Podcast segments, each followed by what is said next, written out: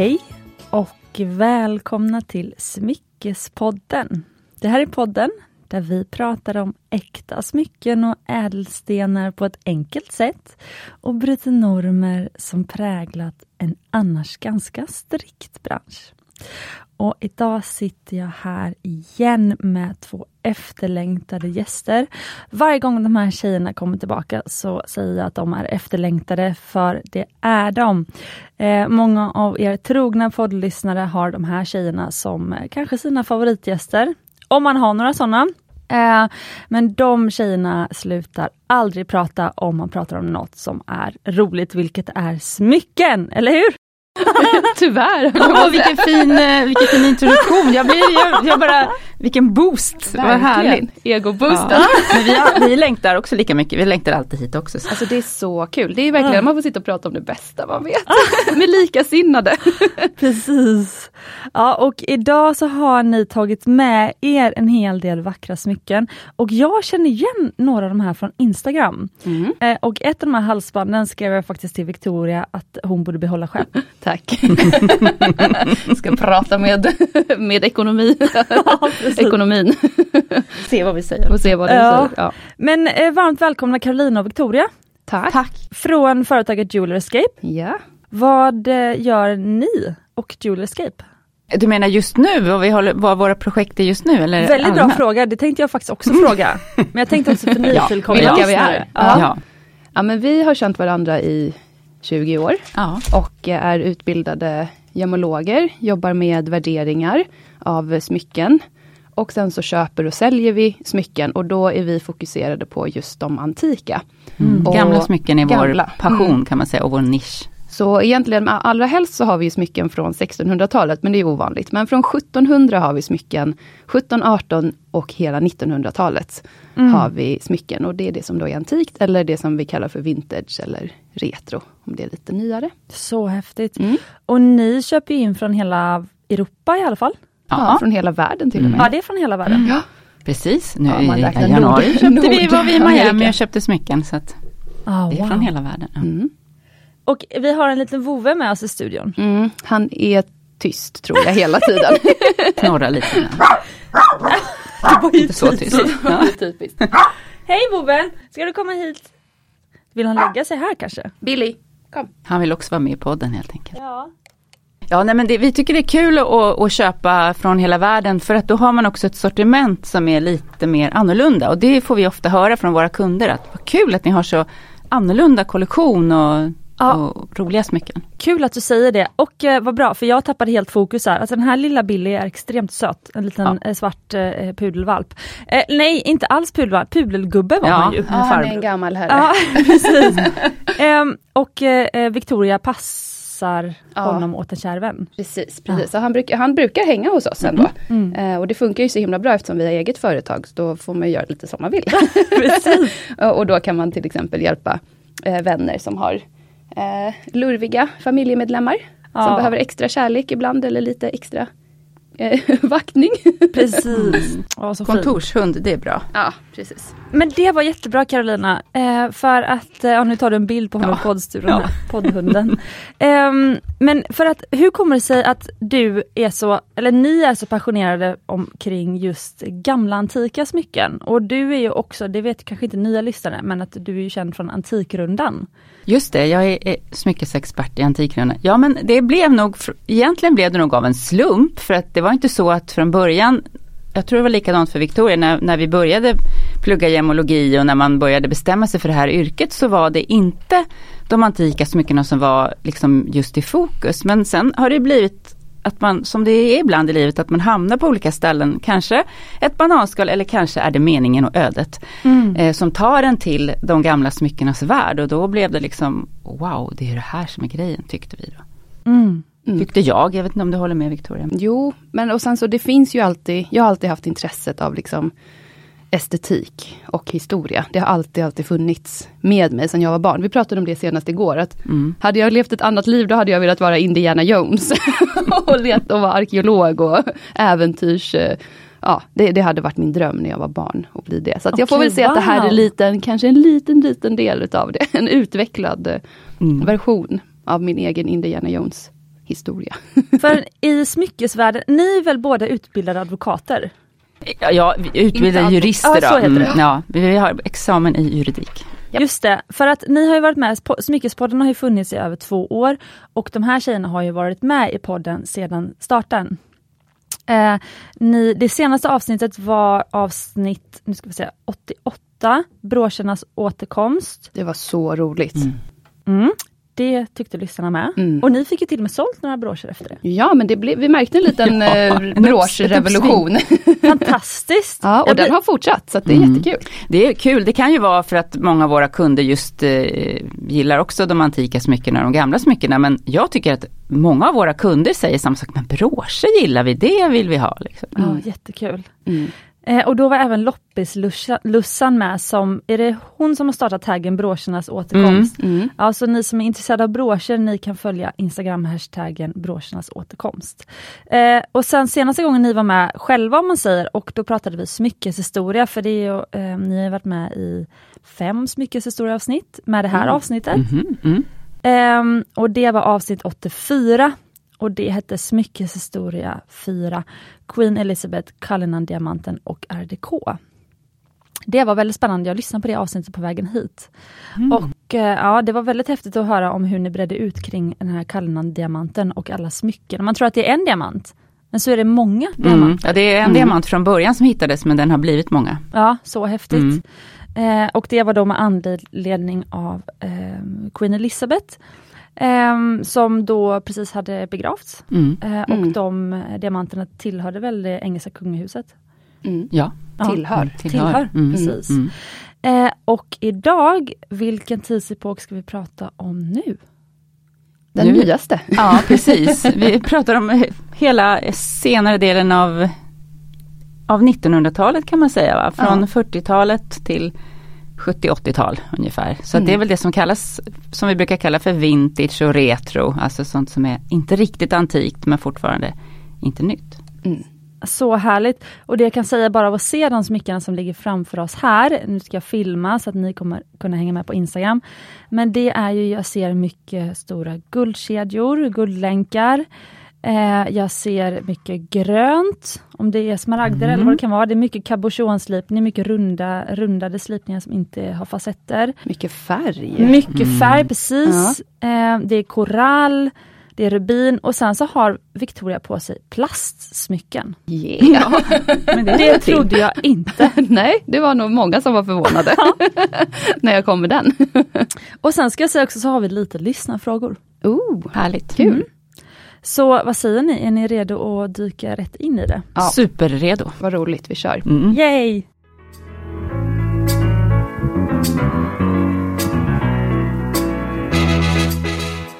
Vart ska vi börja tycker ni? Ska vi börja kronologisk ordning från 40-talet Mm, kanske? kanske lika bra för Jag tror det, eftersom vi slutade på under RDK-eran. Ja. Eh, och den tar ju slut sent eh, 30-tal, lite Mm. beroende på var man är i världen. Och då är det ju så att det är ju världskrig, andra världskriget, och det stör ju såklart. Så att nästa liksom era inom smycken, det blir ju då att vi hoppar in på 40-talet, när världen äntligen ja, men slipper det här fruktansvärda världskriget och börjar komma lite till ordning. Men det är ju fortfarande konsekvenser av kriget. Och det ser man väldigt tydligt i smyckesvärlden. Mm. Och, och även, jag tänker hela, om man ska se hela hur modet ser ut också så är det ju på 40-talet ganska inspirerat av uniform. Om man Mm. tänker hur kvinnliga klädseln var så är det ju lite, lite inspirerat av uniformsklädsel. Väldigt maskulint och fyrkantigt. Mm. Och behövde man ju kontra lite. Eh, med lite mer feminina uttryck. Mm.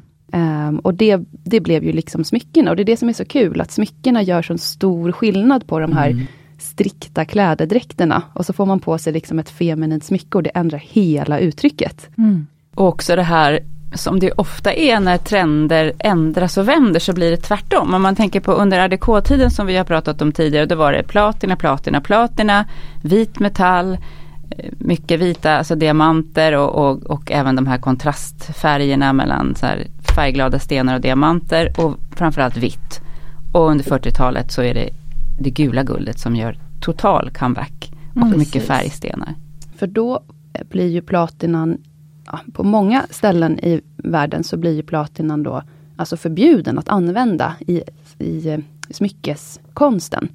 Det är ju en metall som är väldigt värdefull eh, och svårhanterlig och den, man, man, måste, man får helt enkelt ja, förbjuda den helt enkelt. Mm. För att det, det, går liksom inte att bearbeta och använda mm. precis Nej, man då. behöver den till andra saker inom I industrin istället. Ja, för kriget tog väl slut 45? Mm. Ja. Så 40-talet är ju hälften krig och hälften mm. inte krig. Mm, absolut. Men det som är så häftigt, eller vad man ska säga, och det kan man dra lite paralleller till vad som händer idag också. Det är att suget efter att få smycka sig finns kvar. Mm. Man vill fortfarande bära smycken för att de talar fortfarande om mycket vem du är eller vad du tillhör. Eh, kanske för politiskt parti eller ekonomisk social status. Eh, eller att du inte bär smycken, som vi också tjatar om varje gång. Det, det, det, är också ett statement. Det är också ett statement. Så det som är varför det är så mycket gult guld, det är ju för att man helt enkelt återanvänder. Man omarbetar de gamla smycken som man har sedan tidigare. Alltså arv eller ja, men äldre smycken helt enkelt. Um, och då är det ju gult guld, för platinan och vitguldet det kommer ju inte förrän på 1900-talet, alltså precis innan uh, världskrigen startar egentligen. Mm. Uh, så därför så är det så himla mycket gult guld. Och det man dessutom då gör, det är att man börjar bearbeta guldet så att man får kontrasten. Man använder uh, en del är blankpolerad och en del är mattpolerad. Och då får man en jättehäftig kontrast men man behöver inte använda lika mycket material eh, utan kan liksom använda det som finns. Mm. Mm. Och man, man börjar också legera guldet olika så man får de olika nyanserna med det rödare guldet, det gulare guldet, det som man kan kalla för grönt guld. Det är liksom, du har en liten grön ton och allt beror på mm. hur man, hur man då mixar de här legeringsmetallerna som man legerar guldet med. Mm. För, det, för jag har ju med mig en bok som heter Vintage Jewelry mm. som jag fått av min mamma. Och eh, det är en så väldigt fin söt eh, liten coffee table bok skulle man kunna kalla det. Mm. Och där, eh, då tyckte jag det var kul nu att jag tog med den nu också till eh, det här avsnittet med mm. er. Mm. Jag tänkte om det är någon jag kan dela det här smyckeshistorieintresset med så är det med er. Och då har de delat upp i kapitel. Det är, hela 1900-talet har de delat upp då i tio kapitel, alltså per årtionde. Mm. Ah. Och då har de skrivit 1940s, mm. F for fake. Mm -hmm. Ja, just det. Men det stämmer ja, också. Och, och det är väldigt intressant för nu, allt ni sitter och säger står ju faktiskt i den här boken. Ja. Så att, eh, jag kan nu eh, bekräfta att det är sant. Tack! Nej men och det har ju att göra med också att det var mycket som fakes eller, eller syntetiska stenar om man ska ja, vara så här. Precis. Det, mm. det, har ju också att göra med att det var brist på stenar för att det var ju också någonting som man inte fick tag på under kriget. Mm. Eller Så det då, prioriterades ju nej. inte liksom överhuvudtaget ädelstenar. Nej. Och då, eh, då fick man använda syntetiska stenar istället. Och modet var ju också att man gärna skulle ha, för smyckena var rätt stora och, och tog mycket plats på 40-talet och då ville man ibland kanske också stora stenar. Precis. Och då fick man ha, ta de syntetiska till att tillgå så att säga. Och utomlands så började man ju också legera guldet med många fler metaller så att det blev alltså mindre mängd guld. Så många smycken från till exempel England kan man också se är 9 karat. Eh, 8, 9, 14 karat. Det är guld som inte vi använder här i Norden och Sverige, eller guldhalt som inte använder här. Men det ser man också väldigt och det är ju för att det, det, finns inte så mycket guld helt enkelt. Så det är en direkt reaktion. Man fick hushålla med resurserna. Man fick hushålla med resurserna. Och sen var det också så att andra, det var inte, det är inte bara syntetiska stenar på 40-talet. Utan det är också naturligtvis naturliga stenar och eh, då använder man också ofta de här kvartsstenarna som kommer i stora kristaller som man kan slipa då till stora slipade stenar och som inte är så dyrbara som till exempel då citrinen, den gula eller ametisten, den lila. Bergkristall, det är den färglösa varianten av kvarts till mm. exempel då. Så man får så här maffiga stora smycken utan att för den skull ja, dyrbara blir de ju alltid men att man, man, man också kunde ha stenar som inte var de allra allra dyrbaraste. Ja. Och när man använder äkta ädelstenar, då väljer man att använda många fast små. Mm. Så att eh, till exempel van Cleef Arpels eh, på sent 1930-tal tror jag det de, eh, de kommer på, eller vad ska man säga, de uppfinner en ny typ av fattning som heter invisible setting. Det är alltså för det första så har man då eh, kalibré-slipade stenar, alltså eh, de ser ut som eh, prinsesslipade diamanter nästan kan man säga. De är fyrkantiga, väldigt kantiga. Och det van Cleef Arpels då har kommit på, den här invisible setting, det är att man kan sätta stenarna eh, dikt an med varandra. Så att det ser ut som att det blir liksom en korridormatta av liksom typ glitter. Ett kaklat golv liksom. Av.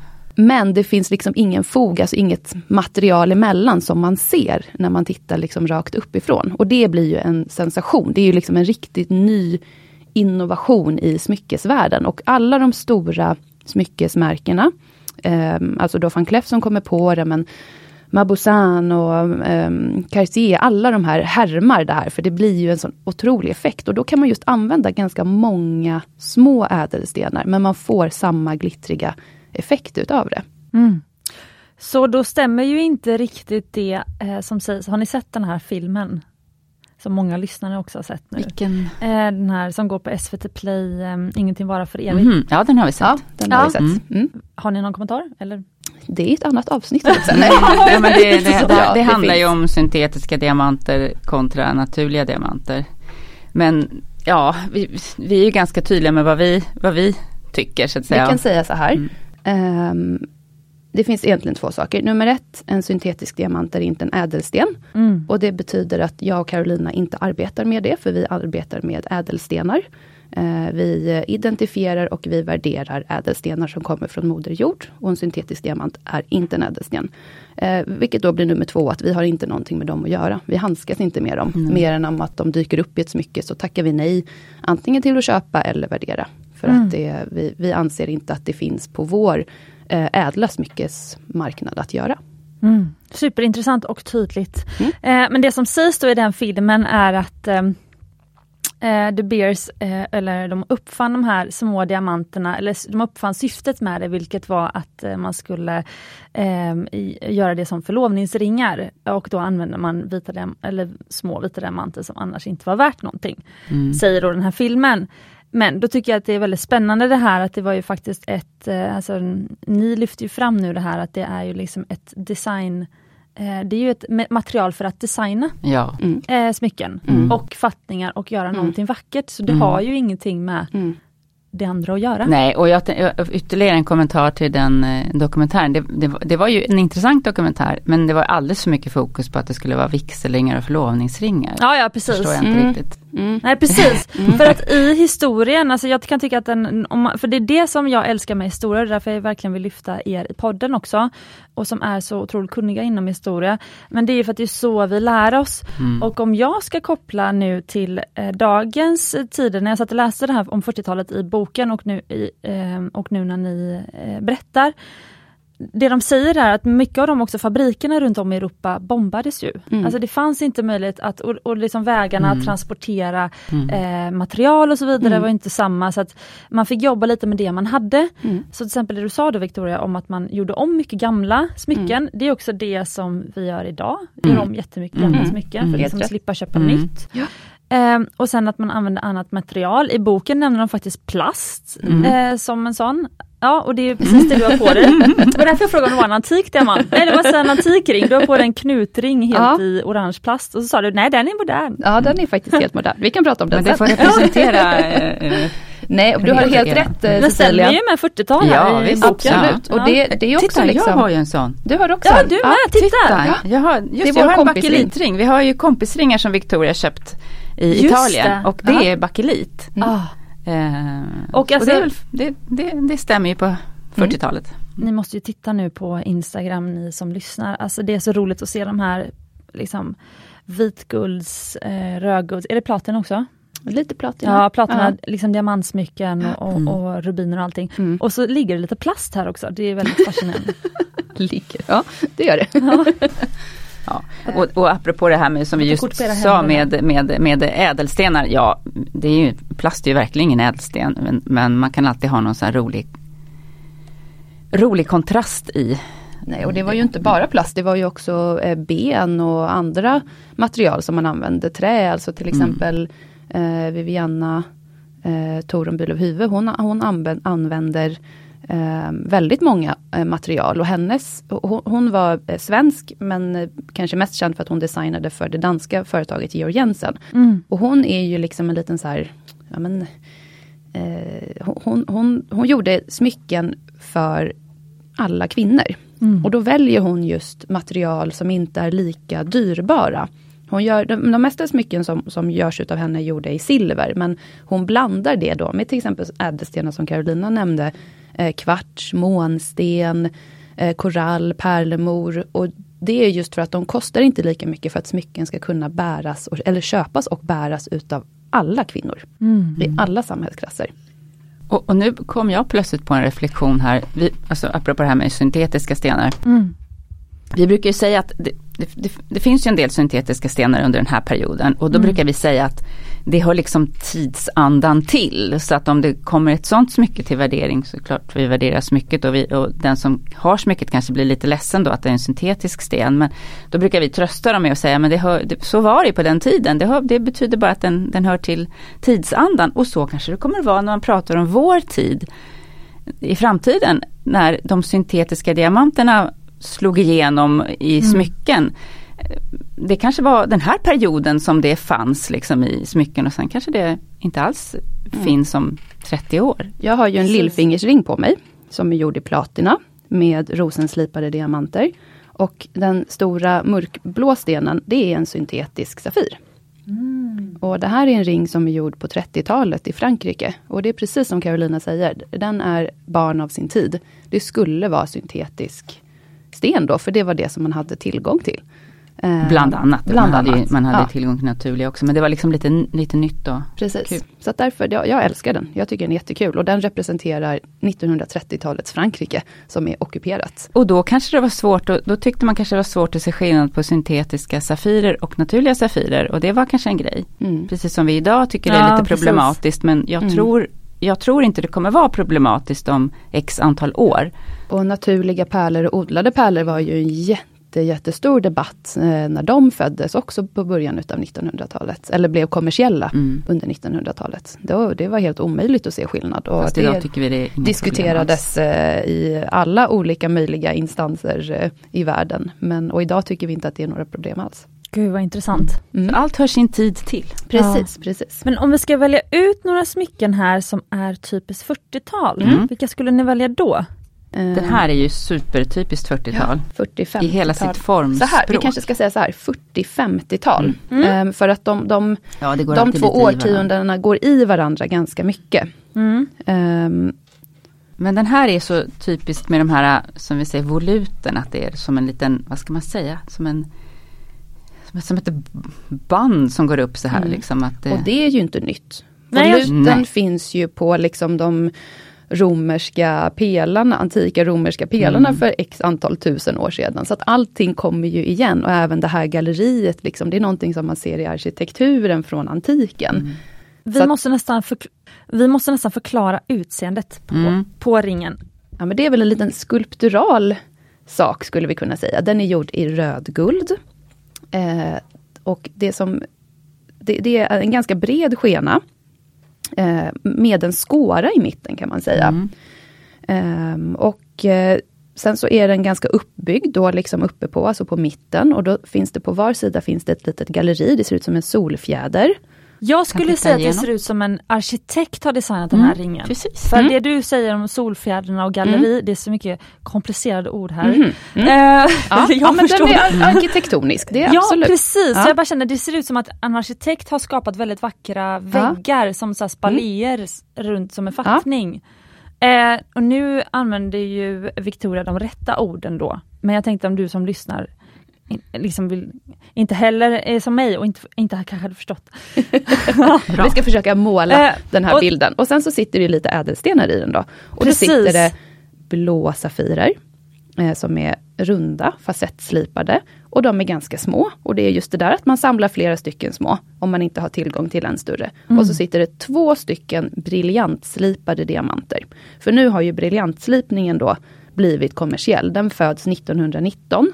Eh, då tas det patent, men den blir kommersiell då eh, mot slutet utav andra världskriget mm. och sen 40-50-tal. Den moderna. Den moderna ultimata slipningen för en diamant. Och det är väldigt typiskt om man säger, det är väldigt tredimensionellt. Exakt. Ja, det pratade du om i RDK mm. och jag tycker, hade jag fått gissa hade jag trott att det här var ett RDK-smycke. Mm. För eh, jag kommer ihåg att du eh, Carolina pratade mycket om det här tredimensionella. Mm, som kommer mm. mer på 30-talet. På 20-talet var det mer platt och sen på 30-talet blir det mer mm. tredimensionellt och det bygger vidare på det helt ja. enkelt. 40-50-talet blir ju ännu mer så bara för att man just använder materialet man har. Ja för den som skulle se den här ringen skulle och kanske vill köpa den, kanske skulle säga oj vad den sticker upp mycket. Mm. Mm. Men ändå sitter stenarna så bra där. Exakt, nej det är fantastiskt. Nej, de är ju, stenarna är ju om man säger nedsänkta i taket på de här, eh, eh, vad kallar du det? Jag kallar det väggar, du kallar det? Jag kallar det för ett galleri det där på det. sidan. Men ja, det är... Ett galleri, alltså att det är som ett, att det är som ett galler? ja, precis. Ah, så, ja. ah. Okay. ja. Häftigt. Mm. Eh, så ja. den är ju väldigt typisk 40-tal och den där är gjord i Stockholm utav, eh, vad hette han nu då, Gert? Um var det Hartvig? Ja, Sand. så heter han. Ja. Mm, det heter han, det ja. står här. Mm. Ja, tack. Den var inte så dyr. Vad kul, ni, kan ju, ni säljer ju de här smyckena. Mm. Ja. Eh. Nej men och det är det som är grejen också lite att alltså retrosmycken kanske inte har varit jättepopulära. Det har varit lite det här som man kanske ärver av farmor, mormor och så ligger det i ens eh, eh smyckeskrin och så tänker man, vad är det här? Det här kommer jag aldrig använda, det här säljer jag. Och, men nu kommer det är någon som vill köpa det också. Ja. Nu börjar det hända saker. Nu börjar man förstå, för fasiken vad coolt med 40-50-talssmycken. Exakt. Och det är så kul där allting kommer, till, allt kommer tillbaka. Mm. Exakt. Men ska vi lägga den här, jag tänkte mm. jag kan ta kort i slutet på avsnittet, mm. så, så, tar vi kort på de olika smyckena med mm. olika årtionden. Mm. Ja. Eh, så det var 40-tal. Mm. 40-tal. Mm. Ringen kostar 12 000 kan man säga då. Ja, precis. Och det, är, ehm. alltså, det är klart att det är mycket pengar, men det är faktiskt inte mycket pengar. Den är 80 år gammal. Den är jättecool. Eh, nej, nej, men alltså jag som jobbar med nya smycken, det är inte mycket nej, nej, det... nej, och det, det, är riktigt hantverk och det är, det är riktiga ädelstenar, så nej, den är mm. jättehärlig. Ja, fantastisk. Mm. Ja, och sen 50-talet som sagt, det, det, de, de går ju ihop lite i varandra, 40 och 50-talet. Och det är ju också för att olika länder har ju um, kommit igång olika snabbt efter kriget. Och eh, trenderna liksom sprids ju såklart, men kanske inte riktigt lika snabbt. Men 50-talet, då kommer det här lite som du pratade om Cecilia, det här alltså det är Bears som eh, annonserar om A diamond is a girl's best friend. Mm. Och då är det väldigt mycket fokus på eh, förlovningsringar med diamanter. Men om jag bara nu ska koppla tillbaka till historien, för tänk då att för det som var med 40-talet eller eh, första halvan av 40-talet var ju att eh, kvinnorna liksom rule the world. Alltså, mm, de fick det, gå in i industrin ju, och allt Ja, det, var ju, det var ju de som var kvar och mm. liksom skötte samhället för mm. männen var ute i krig. Mm. Mm. Då är det inte jättekonstigt att den då, man tänker att 50-talet blev liksom romantikens mm. årtionde. Mm. Ja. Eh, eh, och att man liksom friar, man förlorar sig, man visar en kärlek. För att in, alltså 40-talet låter ju inte så romantiskt. Nej, tillbaka till eh, kvinnligheten lite. Och det, det ser man ju också i modet. För att jag tror att det är 1947 som Dior lanserar sin den här väldigt feminina, the new, the new look, väldigt feminina klänningen som är väldigt liksom snäv över byst och liv och sen så har den en jättekjol liksom under till. Så man verkligen tänker att en 50-talsklänning ser ut. Den som, den som sen blev... Eh, liksom för, Grace Kelly. jag tänker föregångaren till alla så här eh, studentbalsklänningar. Mm, exakt, lite grann. exakt. Och jag tänker just som du säger, Grace så... Kelly, när man tänker smycken, 50-tal, mm. tänker jag att det är Grace Kelly, filmstjärnan. Absolut. Absolut. Ja, för det som står då med, eh, om man tänker i den här boken med 50-talet, om man vill, eh, många av er smyckesälskare är också intresserade av kläder. Mm. Eh, så det var ju då, då säger man att så här, efter år av krig så öppnade liksom de här ateljédörrarna i Paris upp. Ah, mm. Alltså det var Dior, det var Chanel, det mm. var Chanels eh, eh, pärlrader. Ah. Alltså så att det var ju då liksom modehusen mm. och couturehusen. Mm. Och apropå pärlor och Grace Kelly så var ju hon, hon var ju en stor Hollywood skådespelerska och hon älskade pärlor. Hon sa liksom att varje kvinna ska vara klädd i rader och rader utav pärlor. Och hon mm. hade pärlor på sig privat och hon hade nästan alltid bara pärlor på sig i de filmerna som hon spelade in. För hon tyckte mm. det var mm. liksom Hej pärlor. Hej pärlor. Ja och det hör väl ihop med det här om, du nu, om, om nu modet åter blev väldigt kvinnligt. På något sätt tycker jag pärlor är ju väldigt kvinnligt. Verkligen. Mm. Med den här runda, mjuka lysten och sådär. Mm. Mm. Och sen, ja. ja. förlåt. Nej men jag tänkte på, nu bär ju din son pärlor. Mm. Ja det är som är så häftigt. Ja men det är därför i, i vår generation, eller i min generation kanske jag ska säga, har ju många killar tyckt att nej, pärlor, det kan man inte ha för det är ju, det är ju liksom väldigt kvinnligt. Men nu tycker jag killarna är så modiga. Nu tar de den här väldigt kvinnliga mm. typen av smycke till sig. Mm. Men alltså jag vaknar upp till ett så roligt meddelande, så Facebook-meddelande. En kompis har köpt en, hon, fråga, hon, eh, hon blev fria till och så sa hon så här, ah, men antingen vill jag göra en ring med dig eller så vill jag köpa en antikring. Och hon älskar, hon är sån som alltid har köpt second hand kläder. Alltså mm. hon har köpt, typ, inte couturekläder men alltså hon hade liksom något Dior som 19-åring som hon har köpt second hand, alltså för samma pris som kanske ett Acne-plagg. Alltså, så Bara även om man, och så la hon typ sina pengar på det. Men hon har liksom inte, så även när vi var liksom studenter så var det det hon liksom, hon har alltid haft ett extremt stort klädintresse. Och just eftersom hon gillar gamla, hon har ju letat så här tweed, nej vad heter det, den här bouclé, mm. Chanel-jacka. Mm. Alltså, mm. Hon har liksom letat sådana modeklassiker länge. Så då var jag så här, men du ska ha, jag kan, vi kan jättegärna göra en ring till dig på Mumbai, men alltså du som älskar så gamla kläder och gamla, alltså du ska ha en antikring och då får du ju så mycket för pengarna också. Mm. Alltså om man uppskattar det, mm. det gamla liksom och det här fina vackra uttrycket. Så då blev det att hon köpte en gul diamantring på eh, Vad kul. auktion. Jag vet inte vilket mm. auktionshus, mm. om det var Bukowskis eller mm. Kaplans eller mm. någonting. Mm. Men det blev det i alla fall. Eh, och den är så vacker, sätter som en smäck på henne. Och så antagligen ska vi göra då en mer modern vigselring till det. Mm, mm vad fint. Eh, ja, men nu fick jag ett meddelande från hennes kille som skrev Har du en så här enkel guldring till mig men jag vill gärna ha en gul diamant infattad i den också. Åh vad fint! Bra. Ja, som skulle matcha hennes. Åh det är jättefint! Jättekul. Och, och min man har faktiskt ja. uttryckt önskemål. Han sa till mig, jag tycker min vigselring är lite tråkig, det är bara en slät ring. så han vill ha diamanter i den, så det har jag i uppdrag nu att leta. Han vill ah. ha grå diamanter han bestämt sig för.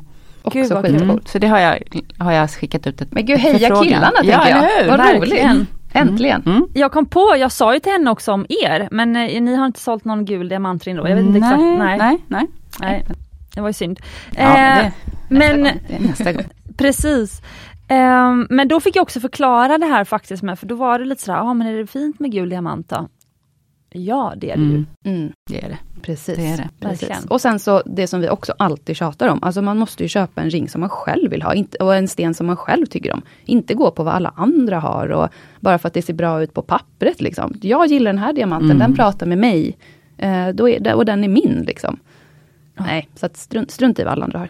Nej, nej men jag är lite avis på den ringen faktiskt.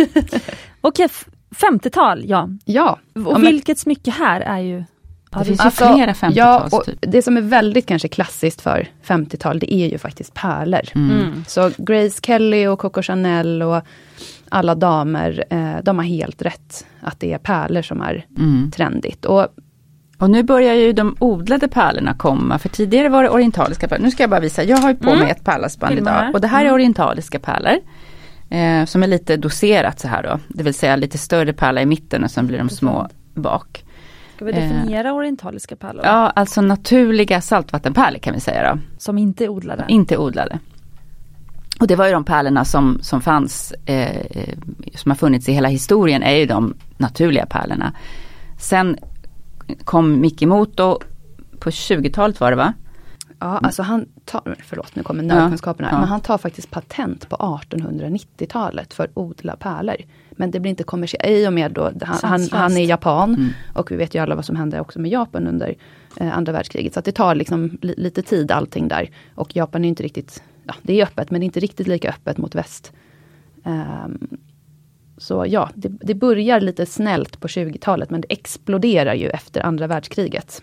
Mm. Och det har ju att göra med att det blir så mycket lättare då. Om man kan odla pärlen då kan man mer eller mindre bestämma vad man vill ha för pärla, vilken storlek och så vidare. För de naturliga pärlorna då får man ju hitta en mussla och så får man öppna den och se om det är en pärla och oftast är det ju inte en pärla.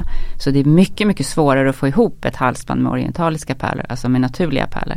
Ja, men, är... men, odlade pärlor, um, då kan man, vill man ha 7 mm pärla då ser man till att odla det.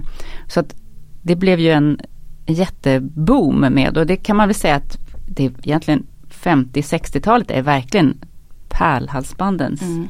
tid. Det, det, var ju också för att USA eller Amerika, amerikanska soldaterna som var i Japan, de var ju där och bombade. Eh, och det var där då som den här eh, odlade pärltrenden föds. Eh, och de tar ju med sig det tillbaka till sina flickvänner i USA.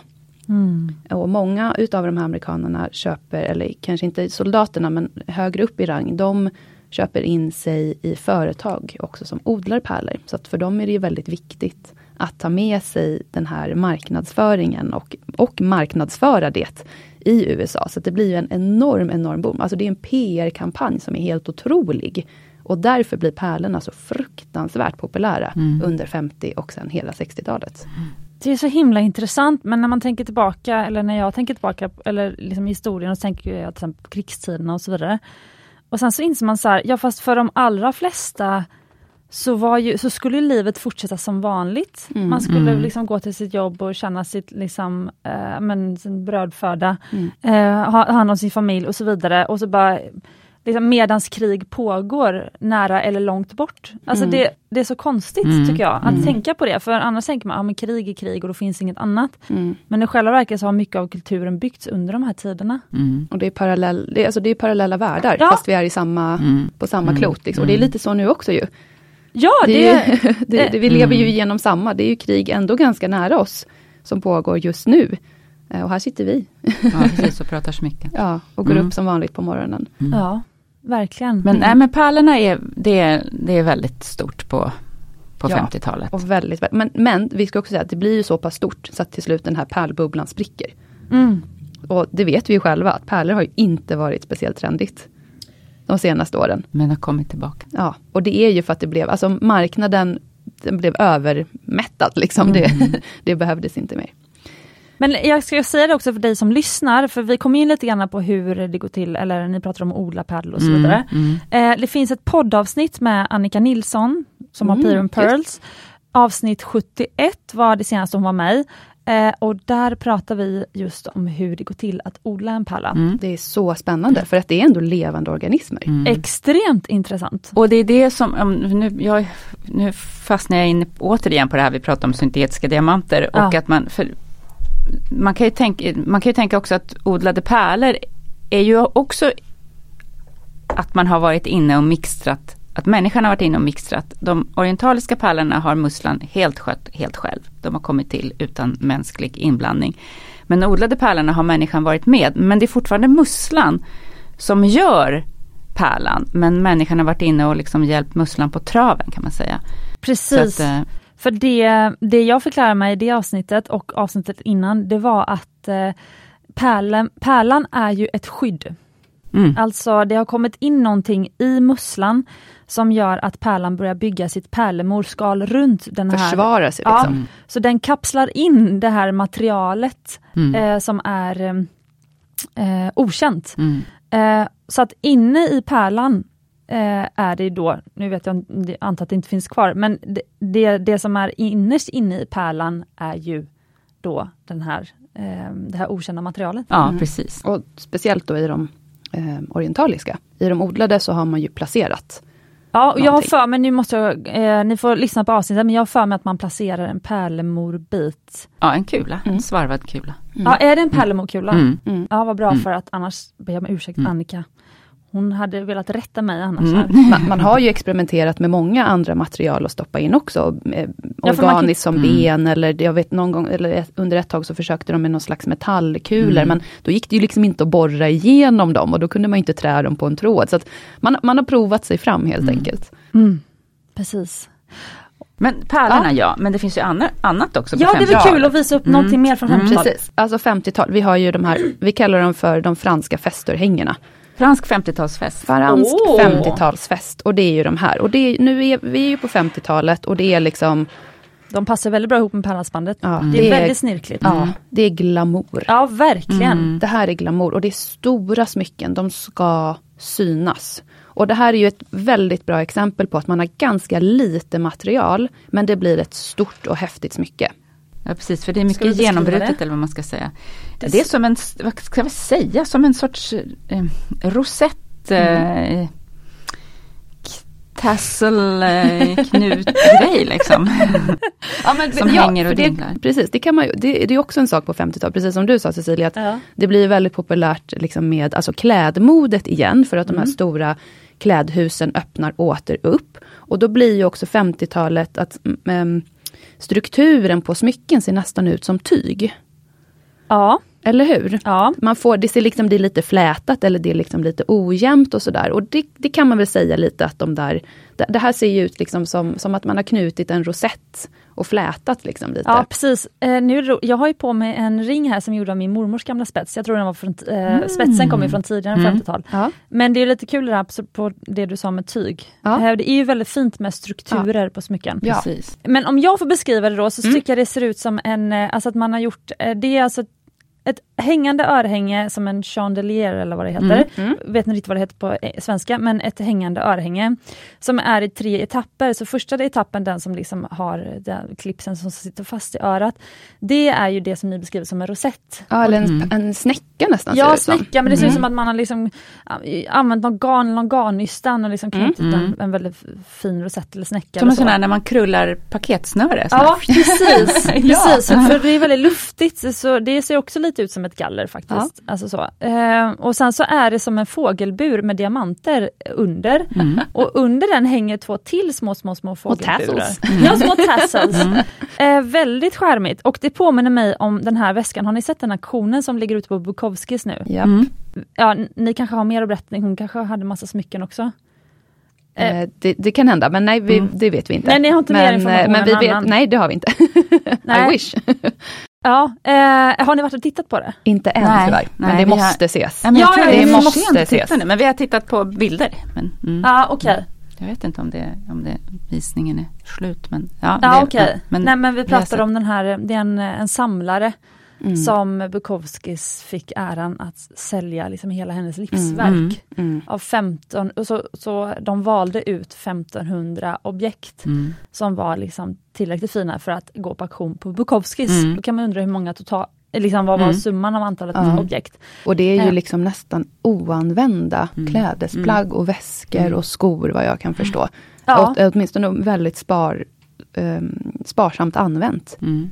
Eh, Och alla originalkartonger kvar och så vidare. Ja. Så ni som, jag, jag tänkte faktiskt på det, alltså, eh, det är ju ett bra tips alltså, om man vill eh, behålla värdet på sina klockor, smycken och så vidare. Då ska man ju spara originalförpackningar Mm. Allra jätte, helst. jättebra. Mm. eh, på något fint ställe. Mm. Kanske i bokhyllan som prydnad. Mm. Absolut. Eh, men eh, varför jag tänker på henne nu, eller den här samlaren, eh, det är för att en av de eh, väskorna som kallas för, jag tror det var Chanels Bird Cage, alltså en jättekänd väska, eh, som var en av de dyraste objekten på den här auktionen. Eh, den ser ut som det här örhänget. Vad kul, då, då ser Ja, man det måste vi verkligen ja, kolla in. går igen. Ja. Liksom. Mm. Ehm, mm. Vad roligt. Ja, men 50-talet, om man ska säga ett ord om 50 eller en fras om 50-talet, då är det the more the merrier. Alltså 50-talet Mm. ska vara mycket. Glatt och mycket. Och apropå du sa med det här med struktur och tyg. Den här, Ja, det ser ju ut som en scarf. Favoriten. Den där såg jag, jag det var det halsbandet jag tyckte att Victoria skulle behålla Mm. själv. Tack. Måste jag filma det. Jag kan lägga ner Eh, men berätta om det där halsbandet. Alltså det är så jäkla snyggt. För det första. Det är då ingen mindre än Van Cleef och Arpels Mm. som är tillverkare av det. Eh, och eh, det är ju ett företag som föds på slutet av 1800-talet i Frankrike. Det är ett äkta eh, makar, en eh, kvinna och en man. Just det, som eh, gifte sig, eh, Arpel och Van Cleef. Och de startar juvelerarmärket som sen blir jättestort under 1900-talet. Och det här det är ju liksom som ett, det är som ett tyg alltså. Ja, ja, men det är som du har en scarf om. Ja. Det är väldigt tungt. Ja. Det är, Och super 50-tal. mm. Ja, det är det. Mm. Mm. Och då har vi åt den här, liksom, den här lilla tasseln som det, Ja, det är som mitt tassel. fram på halsbandet är det ju liksom som en liten Och så ser det ut som tyg. Mm. Vävt tyg. Mm. Ja, jag visade nu eh, Victoria och Caroline också en bild på den här Birdcage. Eh, Mm. Ja, Ja, det väskan. påminner ju väl, verkligen Ja. om, örhängena. Och sen 50-tal Men vilket romant, alltså förlåt men alltså ett eh, äkta par som startar smyckesmärke ihop. Ja, och de kom ju båda två från, en kom från ädelstensindustrin och den andra kom från en juvelarsläkt. Så det var väl ett match made in heaven. Precis. Eh, och blev liksom ett av världens mest kända framgångsrika juvelerarföretag. och det är ju de då också som eh, har den här invisible setting som vi pratade om Mm. tidigare, som ehm, uppkommer på 30-talet. För det är inte Castell eller Invisible Setting? Nej, Nej, nej. nej. utan invisible setting, eh, nu ska jag ta fram och visa dig här. Eh, för det, det, det är lite speciellt. Eh, nej, alltså jag är helt fascinerad av det här eh, halsbandet. Det var ännu vackrare live. Jag vill kolla vad det kostar. Eh, vad vägde det sa ni? Jag tror att det väger eh, 190 gram eller någonting sånt. Alltså strax under eh, 200 gram guld. Så att det är a lot of Jösses! money. Mm. A lot of gold. Och det är 18K? 18 Mhm. karats guld. Gjort i Frankrike. Um, Van Cleef Arpels, det är då stämplat och det är ehm, också, har också ett inventarie, eller ett serienummer. Nej, inte ett serienummer utan ett, ett nummer, ett, ett originalnummer till just den där koljén. Så bara guldvikten, om man tänker att 18 karat ligger ungefär 530 kronor per gram nu, Mm. om vi- om vi säger det. Mm. Eh, då är bara guldvikten är värd, eller kostar liksom om... Strax över 100 000 någonting va? Precis. Ja, ja, där någonstans. Eh, så att eh, ja, det här kan man köpa för 175 000. Mm. Ja. Och då är det ju ett eh, eh, fantastiskt, eh, alltså det är ju en av de, en av de liksom, våra mest kända juvelhus som har gjort det. Ja, och det är så jäkla snyggt. Det Det, ligger ju väldigt fint på också. Exakt! Eh, för att det är alltså, det är faktiskt som ett, som ett tyg nästan, som ett, som ett lite stelt tyg som, som följer liksom kroppen. Mm. Man Det kan tänka att det ligger ut med nyckelbenet så här, Ja. som följer. Ja. Så fint. Och jag vet att det finns en bild att kolla på det här på er Instagramkonto. Mm. Absolut. Och nu ska jag bara visa här hur invisible setting ser ut. Jaha, Om du tittar. wow. Det är som en, man, man kan inte säga att det är en pavé, men liksom det är många, många små Stenarna ligger precis dikt intill varandra utan någon metall emellan. Nej, det ser ut som mosaik. mm. Mm. Som mosaik. Ja, väldigt, väldigt häftigt. Just det, men ni sa ju också att det var för fyrkantiga stenar va? Ja. Ja. Ja. det går ju Ja, bara med fyrkantiga. Precis, Mm. precis, fyrkantiga. Och så får man ju liksom ja, fixa till dem lite. Så att det, om det är någon som är lite Ja men som, en ka som kakelplattor i Mm. liksom ett badrum utan Och fogar. då är de också, Ja, verkligen. Ser ut som kakel. stenarna är också specialslipade. Det är inte vanliga fyrkantiga stenar utan de är också slipade liksom i man ska säga kanten eller rondisten som vi kallar det för så har de liksom ett spår så att de Mm. kan klicka i varandra. Alltså, Ja. Här har vi också 50-tal. Så de är, förlåt jag måste bara, de är Ja. alltså slipade på det här speciella sättet. Ja. Det är det som Mm. gör det, för det var det jag tänkte Mm, fråga. mm. Okej. Ja det också. Mm. Det är kombinationen av hur man fattar in stenen tillsammans med att man har slipat dem på det sättet. Mm. För att det då inte ska finnas Ah. någon metall som syns mellan dem. Nej. Det är lite som att lägga pärlspånd tänker Ja, jag. så att själva metallen ligger under som ett, eh, Ja, som ett skelett. Som ett eller som ett spår. Ja, och så, så klickar de i.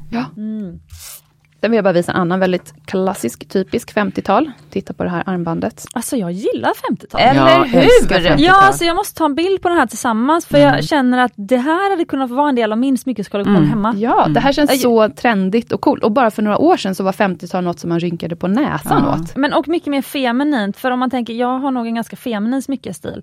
Alltså Mm. art déco, ja det är coolt, men då tänker jag på till exempel Hanna, smyckeskompisarna som Mm. ni har träffat Mm. också. Ja, visst. Mm. Ja, eh, hon älskar ju er. Mm. Eh, Jag älskar henne.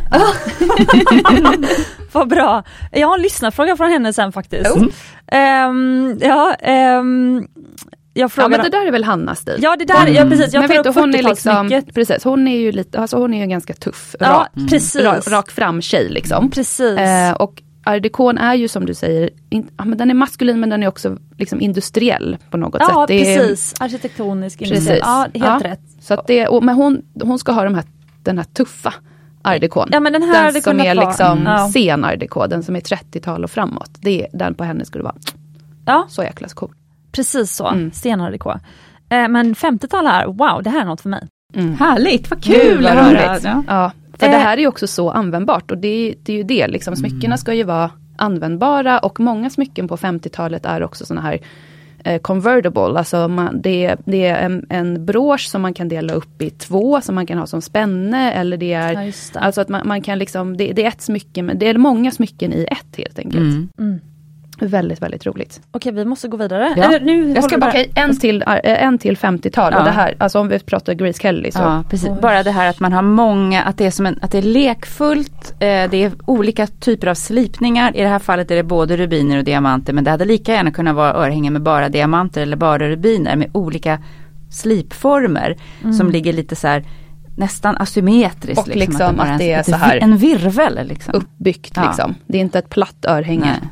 Utan, Ja, nej, det här är vitguld med vita diamanter och Mm. markislipade, är det rubiner? Mm, det är rubiner. Det är hur de Alltså ligger, lite de ligger ju som en, som en, Mm. de är ju fattade och hela smycket är som att det virvlar runt. mm. Men alltså de här ser ut som ett uh, birdnest istället, det ser ut som en fågel... eh, Som ett fågelbo. Ja, precis!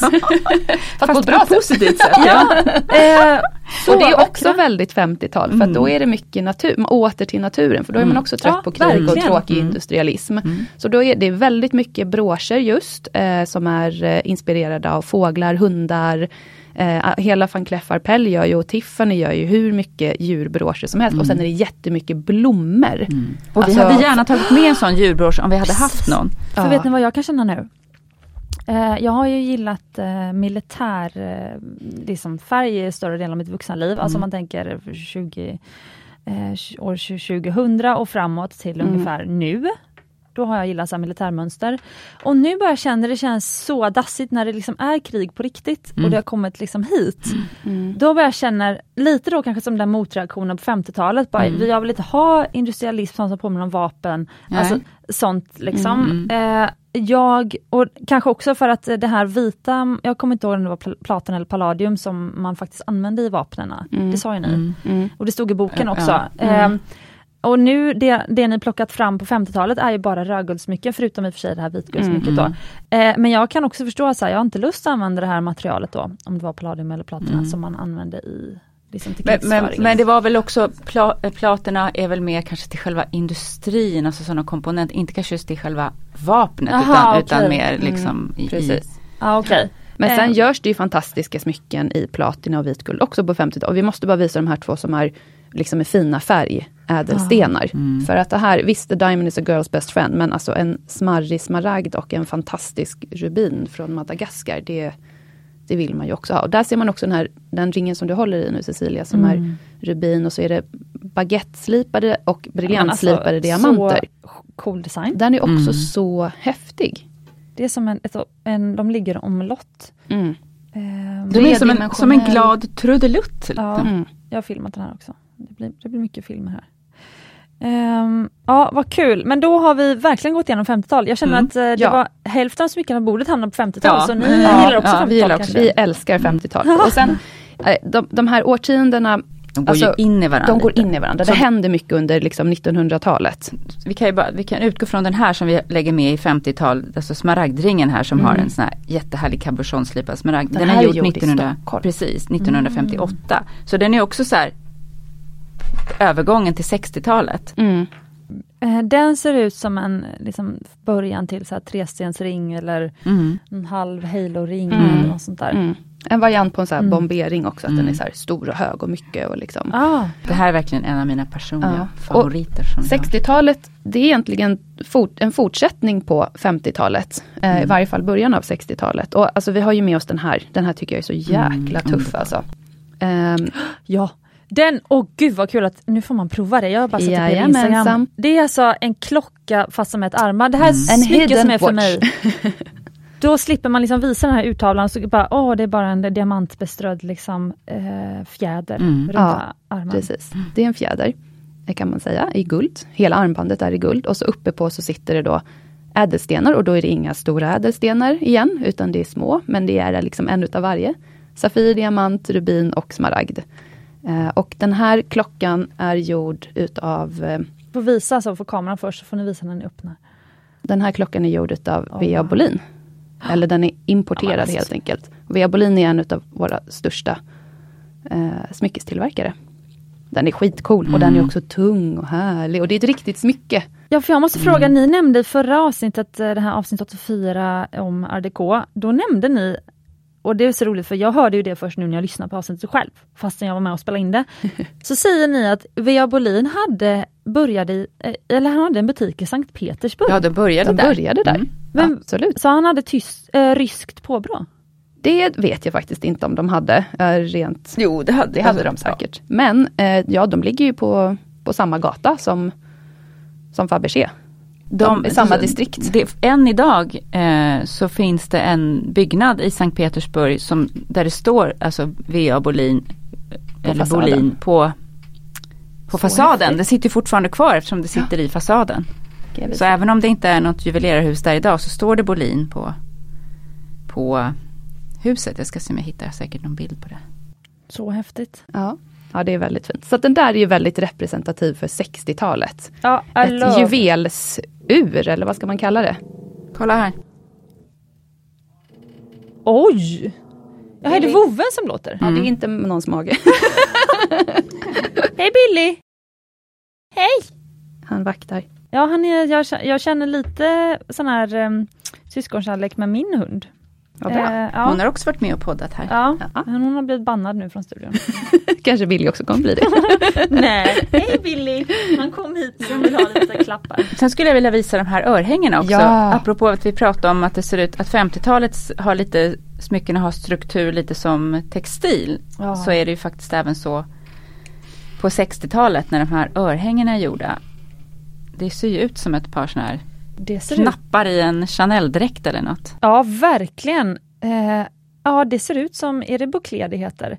Det ser alltså ut som en, eh, en tennisboll som man har delat i två. Och så ska man ha ena halvan ena Gud vad du är bra andra. på att beskriva Cecilia. men, Levande beskrivningar. men materialet är ju flätad, det ser ut som flätat Ja. tyg. Ja, det är Mm. alltså 18 karats guld. Så häftigt. Mm. Och de är engelska. Det känns ju väldigt så här twiggy style, liksom. Ja, 1960-tal i England. Just det.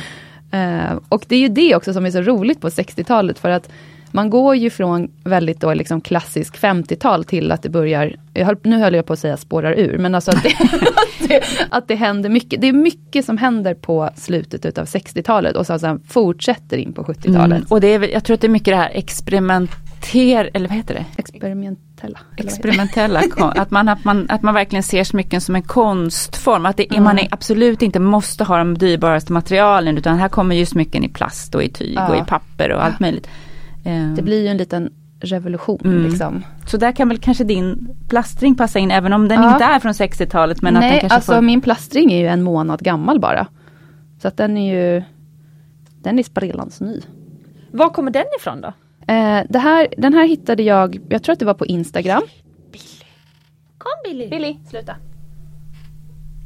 Han bara what? Det står någon där utanför. Billy! Eh, nej men min, den hittade, jag hittade på Instagram en eh, tysk eh, smyckesdesigner eh, som gör de här ringarna. Det är någon slags akrylplast eller någonting sånt där. Och den är liksom helt så här formlig. Och då, då beställde jag den. mjuk. Den är mjuk. Så jag beställde den i en lite större storlek så att jag kan ha den på pek eller långfingret. Här var ju fint. Eh, Och jag tycker den är rätt rolig. Och jag hade den nu på när vi ställde ut på Antikmässan. Och vi har ju då våra så här 17, 18, 1900-tals smycken. Och så kom jag med min plastring. Och det var ganska många som reagerade det också. Men det är det det. som är så roligt med smycken. Alla har sin egen smyckeskollektion och den är väldigt Exakt. personlig. Och Victoria som älskar, Victoria är ju så här 1700-tals smyckes-queen. Du har ju smycken från 1700-talet och du är så fin i det. Och så samtidigt har du en plastring som Mm. Billy nu vill slicka på. Ska äta upp. Ja. Ja. Men för att i boken då, då står det att 60-talet, eh, då var man väldigt optimistisk. Eh, Ja. man kommer också in på det här hippie, alltså 60-talet gränsar ju ändå sen till 70-talet Ja. som är väldigt Ja. hippie och sådär. Ja men det är så politisk frigörelse liksom i konst och i alla möjliga olika former. Precis, och det är bland annat också en bild på typ något Cleopatra-aktigt. Alltså, äh, ehm, Ja men det är också, igen, det är stora smycken men det behöver inte vara ädelmaterial. nej, liksom. precis. Eh, och sen säger de att banglet, alltså det här stora liksom, armbandskaffen, blev ett, liksom, det perfekta liksom, smycket. Ja, Ja. statement, precis. Ja. Definitivt. Och det är ganska kul, alltså så här, för man pratar då sex, eh, slutet på 60, liksom den här frigörelserevolutionen och sen in på 70-talet. Och det är också att folk Alltså antingen så, blir, så är det ju de här liksom typ hippies som är bohemiska, som liksom går tillbaka så här och tar inspiration från ursprungsbefolkningar världen över. Eller så är man väldigt klassisk fortfarande, att man fortfarande bär pärlor och enstensring. Ehm, eller så kan man ju också gå åt liksom den här typ disco-eran, liksom, där allt ska vara så plast och glitter och stort och det ska liksom synas när du dansar din discodans till Saturday Night Fever eller någonting sånt där. Ehm, så det, det finns det är en väldigt, det, 60-70-talet är väldigt eklektiskt. Det är väldigt eh, många olika blandade stilar som går liksom under ett och samma tak. Men då måste jag bara visa en Ja, super 70-tals eh, Ja. eh, ring då apropå det. Då får du tillbaka den plastringen som där. är nedslickad. Eh, ja, som. Bill slickat på. Eh, och nu ska vi se, jag har ju på, nej här, nu ska vi lägga alla 60-talsmycken här på ett ställe. Så, nu Jaha, gick vi, ja nu kanske jag bara jag Nej, stamp, här? klampade på in i 70-talet. Nej, bra, vi kör kör 70-tal. 70-tal Ja. också. Nu har du lyft upp en, något som ser ut som något som man hittar på havets botten. Ja. Eller ett träd. Man tittar underifrån ser det ut som att det är grenar tycker jag som sticker upp och sen är det Ja. trädkronan på något sätt. Och det här är en av våra stora svenska smyckeskonstnärer. Jag tycker man kan kalla honom smyckeskonstnär och det är Claes Hjärta. Mm. Som eh, är, tycker jag, supertalande för 70-talssmyckeskonsten. Så här, lite, lite brutal på något sätt och lite grov. Ja men jag skulle verkligen. beskriva det här som en korall. Ja, det kanske man kan Eh, säga. Ja. Så. Ja, det Eh, ser organiskt ut. Mm. Ja det ser väldigt Ja. organiskt ut. Men vad är det för röd sten? Det är karneol. Karneol? Som man ofta Ah, använder till exempel i, i vapenringar eller i sigillsmycken. Alltså i sigill kan man säga. Man graverar in då sitt vapen eller, eller något, något man ville stämpla Ah, med. För karneolen är ju som, den är ju liksom infattad på ett, en, en platta av, jag tycker det ser ut som en stor korall, men det kan Mm. också se ut som ett stort blad. Mm. Eller något, något sånt. Och sen så under till så är det också som att det är massa liksom trädstams Som håller upp mönster den här. Så, precis. Eh, men det stämmer också med boken faktiskt som säger då att det var alltså att man vill in på natur, alltså med Mm. Mm. 70-talet. Mm. Mm. Moder Eh, jord. Liksom. Ja precis, Moder Mm. Jord, exakt, make love not war. Mm. Eh, precis. Det, det låter härligt tycker jag. Ja. är det mer smycken här som är från 70-talet? Ja, alltså vi har ju med oss två stycken ringar som är gjorda utav ett, en finsk, eh, också smyckeskonstnär med betoning på konstnär. Och det är av smyckesmärket Laponia och konstnären heter Björn Wäckström. Och det finns ju en liten rolig historia med honom och det är att han en dag får ett telefonsamtal från en kvinna som pratar engelska och hon säger så här, ah, jag är assistent eh, och han, till en producent här och han ska göra en, en futuristisk film och, och vi behöver något smycke, har du möjlighet att designa? Jaha, säger han, ah, vi behöver det om sex veckor. Ja, ja men det är inga problem. Eh, det kan jag göra, säger han. Björn Wäckström här. Eh, och eh, han börjar skissa och tänker så här, sex veckor, jag har ganska bra tid på mig. Men ett par dagar senare får han ett till telefonsamtal från samma assistent till producenten som säger att du, vi behöver det här eh, halssmycket då, vi behöver det om en vecka. Herregud. ja, nej, och det vet ju då alla vi som håller på med smycken eh, på alla olika sätt att det är en omöjlighet att designa och tillverka ett nytt collier på en vecka när man redan har massa annat att göra också. Så han säger åt den här assistenten, vet du vad, det, det jag kan inte leverera. Men ni är varmt välkomna att besöka min butik. Och då hade han en butik i London. Så eh, varsågod, åk till London och så kan ni välja vad ni vill där. Och det gör de. Eh, och de köper och betalar och är glada och så händer inget mer med det. Sen eh, i Finland så går Björn Wäckström på bio. Och ska se den nya Star Wars-filmen. Och helt plötsligt så ser han ju att, herregud, prinsessan Leia har ju på sig mitt alster. Wow. Så han hade ingen aning om att assistenten var då till George Lucas, heter han va? Ehm, Star Wars eh, kreatören. Nej men gud! Okej, så han, Björn Wäckström blir ju såklart jätteglad. Idag hade man kanske också blivit lite sur om man är en smyckeskonstnär, för då vill man ju såklart exponera sitt alster så mycket som möjligt. Men den fick väldigt bra exponering och eh, han gjorde faktiskt en hel, ah, nu vill jag säga Star Wars-kollektion, men det kanske man inte riktigt kan kalla den. Men han gjorde fler smycken i den serien, för det blev ju så himla populärt. Mm. Eh, och Laponia är ett jättestort smyckesmärke. Mm. Eh, och det tillverkas smycken, de ser ungefär likadana ut liksom från 70, 80, 90-talet och idag. Och bland de som är Laponia-älskare eh, så är det bara liksom Laponia det ska vara. Eh, Snacka om att ha byggt ett eh, lyckat varumärke. Ja men verkligen, och haft flera olika designers som är ganska coola. eh, och gör liksom häftiga, det, det är ju också De här tyckte jag var så häftiga. en blandning liksom av, eh, av stilar och man kan ju inte riktigt säga att det kanske föreställer någonting utan det, det är liksom fantasi. Mm. Men de är ganska tuffa. Och alla de här har liksom ett namn. Den där Star Wars-halsbandet tror jag heter Planetoid Valley. Det stämmer. Mm, bra, Eh. det är go- googlingsbart. Ja. Väldigt googlingsbart. För de här ringarna nu jag fick på mig, var det 70-tal då? Ja. De är båda tillverkade på 70-talet men Laponia, Björn Wäckströms design, de tillverkas även under 80 och 90-talet. Mm. Så att där är det väldigt viktigt att man tittar på stämplarna när det är stämplat. Men båda de där är stämplade på 70-talet. Jag tror att det är 71 och 77 Mm. eller någonting sånt där. Och han använder väldigt ofta de ädelstenar som han använder, förutom diamanter förstås, som, som förekommer. Eh, så använder han liksom lite annorlunda ädelstenar. Han använder till exempel en ädelsten som heter labradorit. Och den finns i en form som vi brukar kalla för spektrolit, finns den här i Norden. Och speciellt i Och Finland. speciellt i Finland. Och den använder han också. Den är också lite så här, eh, vad ska vi säga, den skimrar lite grann i, i så här mörkblått och lite Mm. mörkblått svart sådär. Och den som sitter här i det är suicit. Vänta, vänta lite nu. Den gröna stenen Ja, som den, syns. mm. Ja, och filmat. är ju liksom eh, mineralet eh, som eh, tansan, ädelstenen eh, är en, är en typ av suicit. Fast det här är ju då Jaha. en, eh, en variant som eh, också eh, Ja för det här ser mer Den ut... ser inte alls ut som en tanzanit utan det här är en grön. Nej för det här ser nästan för mig ut som alltså såna, den typen av stenar som man hittar i liksom new age butiker. Ja, Mm. Mm. Eh, nej men alltså 70-tal, eh, det, det händer, jag tycker 50 och 60-tal är, är en är en typ av designestetik som är ganska lik. Ni får Mm. se om ni håller med och ni lyssnare för jag tar bilder. Eh, men sen så kommer 70-tal bli något helt annat.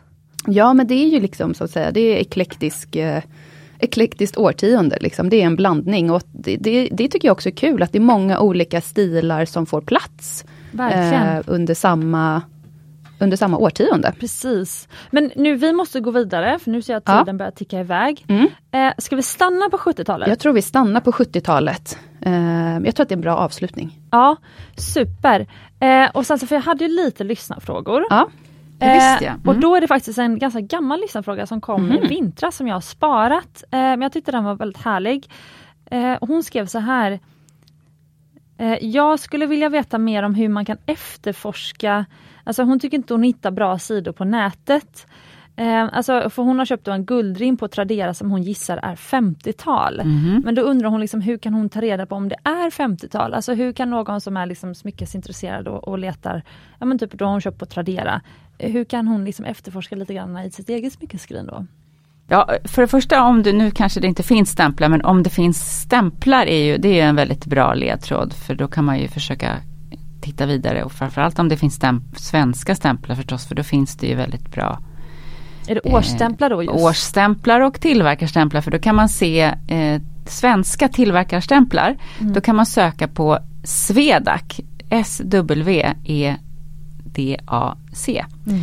Som n- Svedac namnstämpelregister. För då kan man söka i, i, på nätet på svenska namnstämplar. Då ser man vem som har gjort eh, smycket och när den firman eller guldsmeden var verksam. Om det är någon som inte är verksam längre idag. Det är ett tips. Eh, Men nu är det inte alltid det finns stämplar och eh, framförallt inte förstås svenska stämplar. Och ibland får man helt enkelt eh, inse att det inte finns stämplar och då får man ju gå på andra. Ja, och då finns det ju att man till exempel kan kontakta oss Mm. eh, om man önskar då få eh, hjälp med en, en identifiering och en värdering av sitt föremål. Eh, för det är ju sånt som vi gör hela dagarna. Egentligen, vi tittar och då, då lägger vi ihop eh, all den kunskap och erfarenhet som vi har. Så finns det inte stämplar som talar om precis, ja men då tittar vi, vad är det för material? Finns det stenar? Vad är det för stenar?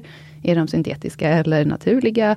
Eh, hur är de slipade? Hur ser smycket ut? Hur så de vi liksom, infattade? hur de infattade? Så att vi lägger ihop all den där kunskapen och då kommer ju vi oftast fram då till att ja, men den här är gjord på eh, 60-talet eller den här är gjord på 1870-talet eller någonting sånt där. Men om jag ska gissa nu då, eh, kan det vara så då att de smycken som är då tydligt, man kan årsbestämma dem, man vet exakt vem tillverkaren är och så vidare, det är de som också får ett högre värde? Alltså det bidrar ju väldigt mycket, för, men sen måste man också tänka på att alltså, riktigt antika smycken, de är ju oftast inte stämplade alls överhuvudtaget, utan det är ju 1900-talssmycken som, som ska vara stämplade. Eh, men, men äldre smycken kan man inte egentligen garantera att de, ska, att de är det. Mm. Um, så så det, det, är både och, om man, säger, om man ska svara så på din fråga. Men sen tycker jag att din, din lyssnare här, um, Alltså det bästa är ju egentligen faktiskt bara att googla. googla, kolla Instagram, Pinterest om hon vill försöka ta reda och på det Och sådana här böcker som du hörde Cecilia, mm, alltså precis. böcker om smyckeshistoria. Mm. Ja, för mig. Se, ja, den där man känna igen stilen. Liksom. Den där boken, mm. för den verkar ju jätteintressant ja, och rolig. Ja, det som ett mm. boktips. Ja. Eh, och sen så har vi då lyssnarfrågan från Hanna. Eh, ska jag hitta det här? här. Det är nämligen så att hon har ju då hittat en ring som ser ut så här. Jag kan lägga mm. ut eh, bilden också på mm. Smyckespodden. Ja. Det ser ut som ett litet, ehm, jag vet knappt hur man ska beskriva det. Men är det som en stjärna eller nej, jag ser inte riktigt. Det ser ut som, som det är en, ehm, en röd ah. sten i mitten och mm. sen så är det som eh, liksom streck som går ut som en streckgubbe och så som går ut längs hela, som, runt hela som en halo och sen så i slutet på varje streck så är det som en diamant tror jag. Mm. Eh, och strålar hon, kan man säga. Ja, som strålar precis. Eh, och sen så är det något väldigt mörkt material, det ser ut som väldigt oxiderat silver eller något sånt där. Mm. Det, det skulle jag ehm, nog kunna tänka mig att det är. Och så sa hon, ja. kan inte du fråga Victoria vad en, de tror om denna? En live-värdering. Ja. och det ser ut som att det kanske är guld i själva ringskenan, alltså i bandet. Och i mitten. Och i mitten. Och sen som du säger att det är nog högst troligen silver, alltså det vita materialet. Och i mitten skulle kunna vara en rubin. Och sen ser det ut att vara rosenslipade diamanter mm. då i de här strålarna mm. och den här halon. Jag skulle, om jag, om jag, nu är det en gissning här.